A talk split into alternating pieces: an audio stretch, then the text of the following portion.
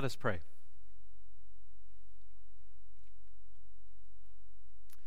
God, as we hear your word, may we trust in you with all our heart and rely not on our own insight. Speak to us, we pray, and make straight our paths. Amen. Our second reading is from Galatians chapter 3, verses 1 through 14. Let us listen together for God's word to us. You foolish Galatians! Who has bewitched you? It was before your eyes that Jesus Christ was publicly exhibited as crucified. The only thing I want to learn from you is this Did you receive the Spirit by doing the works of the law or by believing what you heard? Are you so foolish? Having started with the Spirit, are you now ending with the flesh? Did you experience so much for nothing, if it really was for nothing? Well, then, does God supply you with the Spirit and work miracles among you by your doing the works of the law or by your believing what you heard? Just as Abraham believed God, and it was reckoned to him as righteousness, so you see, those who believe are the descendants of Abraham. And the scripture, foreseeing that God would reckon as righteous the Gentiles by faith, declared the gospel beforehand to Abraham, saying, All the Gentiles shall be blessed in you. For this reason, those who believe are blessed with Abraham who believed. For all who rely on the works of the law are under a curse, for it is written, Cursed is everyone who does not observe and obey all the things written in the book of the law. Now it is evident that no one is reckoned as righteous before God by the law, or, for, the one who is righteous will live by faith.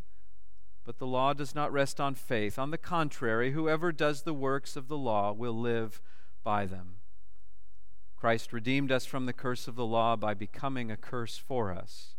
For it is written, Cursed is everyone who hangs on a tree, in order that in Christ Jesus the blessing of Abraham might come to the Gentiles, so that we might receive the promise of the Spirit through faith. This is the word of the Lord. Thanks be to God.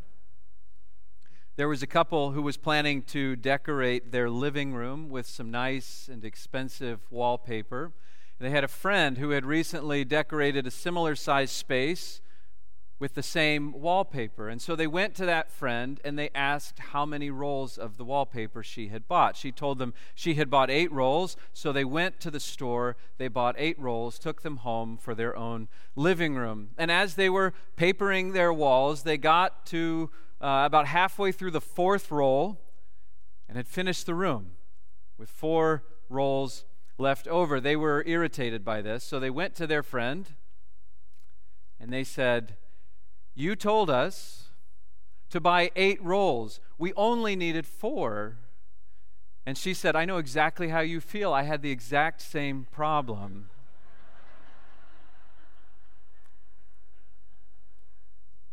what happens when we ask the wrong question. Even the right answer isn't very helpful to us. We've been talking about the Galatian church, Paul's letter to this early Christian community, and I've been focusing us on the ways that their religion has become an impediment to love. It has become an impediment to faithfulness and one way that we might think about religion is as a sort of pre established uh, uh, means of addressing some of our deepest questions. For instance, imagine you want to make a lasagna and you've never made a lasagna before. And so, in order to start down this path, you go and you ask uh, experts. You collect the wisdom of others. You ask mom and grandma, and then you consult the treasure of all treasures, the church cookbook that's probably 20 years old, but you wouldn't give it up for your life. And you gather around all the wisdom you can about lasagna. Then you consult other authoritative texts, like other cookbooks. And eventually you feel like you have enough and you make your first lasagna. And it's not the best but it's a step in the right direction. And over time, as you make more and more lasagnas and you make notes as you go, what you do is you hone the perfect lasagna. And you have created the perfect lasagna recipe. So if someone comes to you someday down the road and shows you their lasagna recipe, which is different from yours, you'll look at that and you'll say, That's not lasagna. And if someone comes to you with a casserole dish full of enchiladas, they'll look at your enchiladas and they'll say, You made your lasagna all wrong. You rolled it up instead of layering it.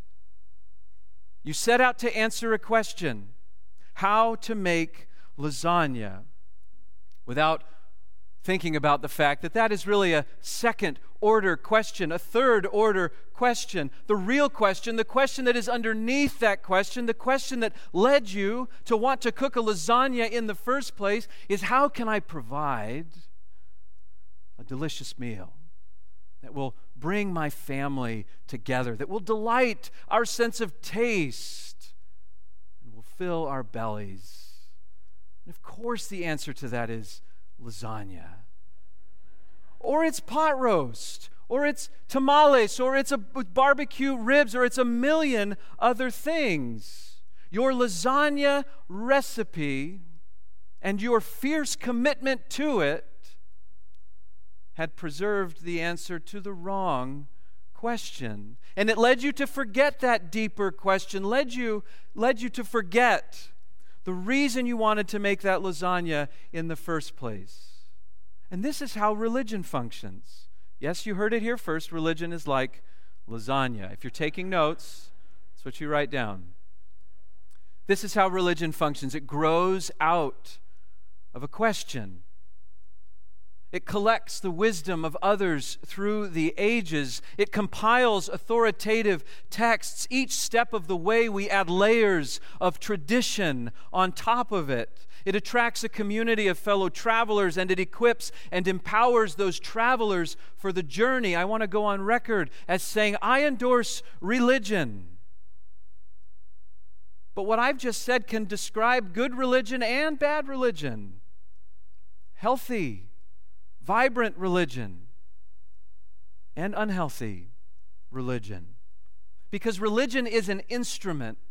It's not the question that got everything started, and it's also not the goal toward which we are trying to move. It is a well worn path, it is a tried and true recipe. So, the critical point is what is the question that is behind it? What is the question that we are trying to preserve and embody? Because if we are asking the wrong question, then even the right answer won't be very useful to us.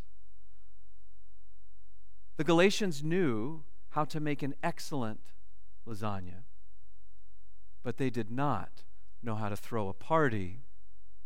They had fine tuned the recipe, the, the pathway toward the inclusion of others into God's family.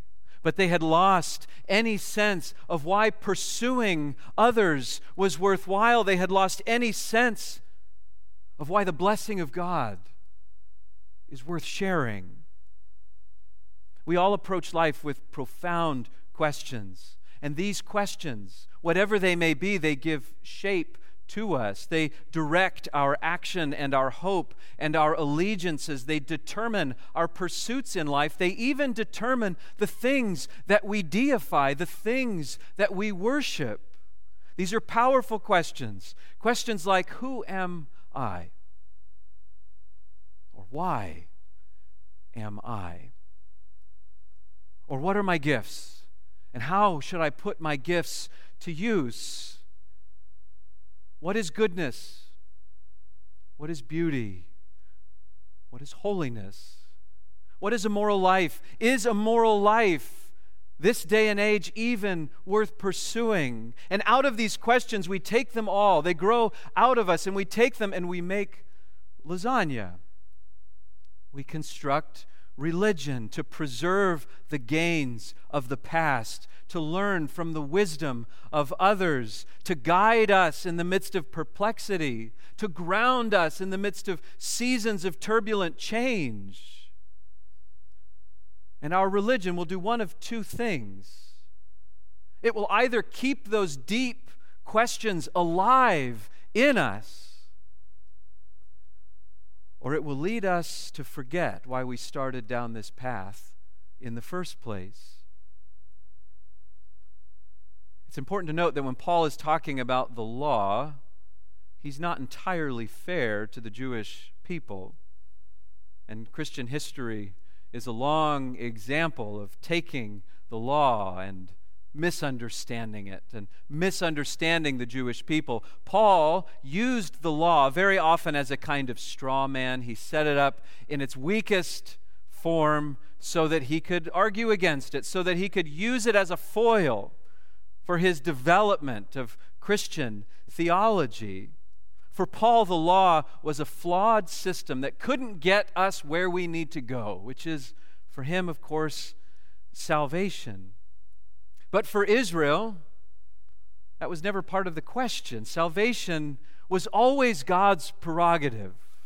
The law for Israel was never about getting us to salvation. For Israel, the law helped us with covenant faithfulness and covenant faithfulness is about maintaining and broadening God's favor, God's blessing. And when that system breaks down, it's not because the law is of no value. It's not because the law is ineffectual. Last week, when we were in chapter 2 of Galatians, Paul said, Through the law, I died to the law so that I might live to God. Paul is crediting the law with his transformation and his ability to see God and the world with new eyes. The breakdown of the system of the law is thinking that God's favor, God's blessing, is the special possession of one people. And that the law can then be used as a tool for exclusion, a tool to maintain the exclusiveness of a chosen people. And that begins to sound an awful lot like the Galatian church.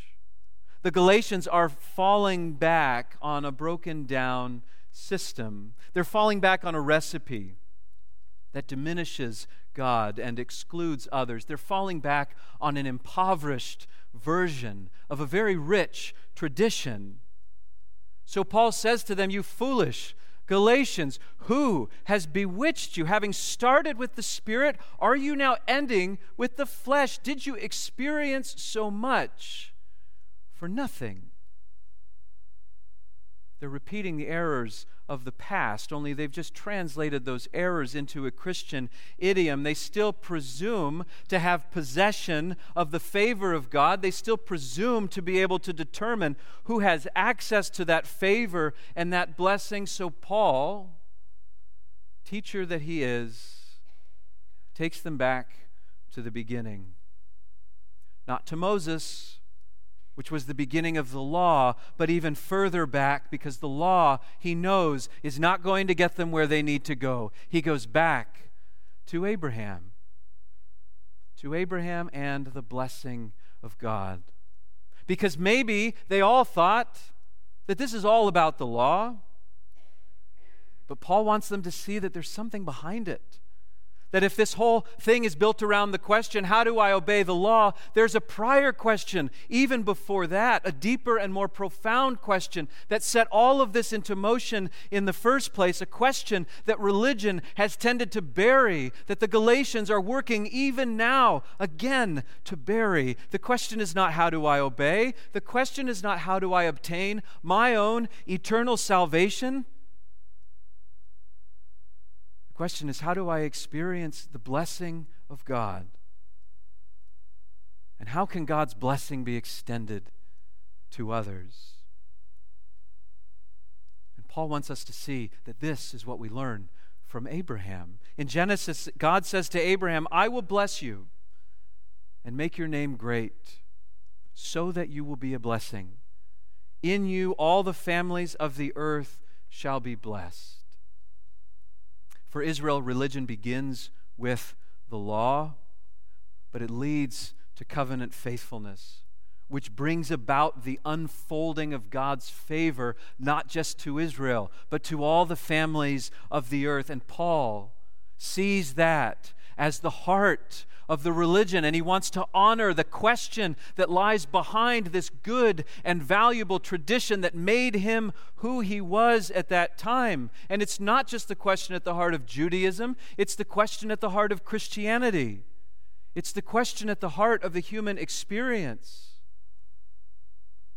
But now he sees a church that has forgotten the question, and he wants to offer them a new recipe because he has discovered something astounding, something surprising in the cross of Jesus Christ. He sees now, looking through the cross, that things are turned around,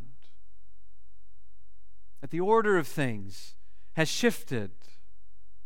That God's blessing and favor is not the end, it's not the goal, it's the very beginning.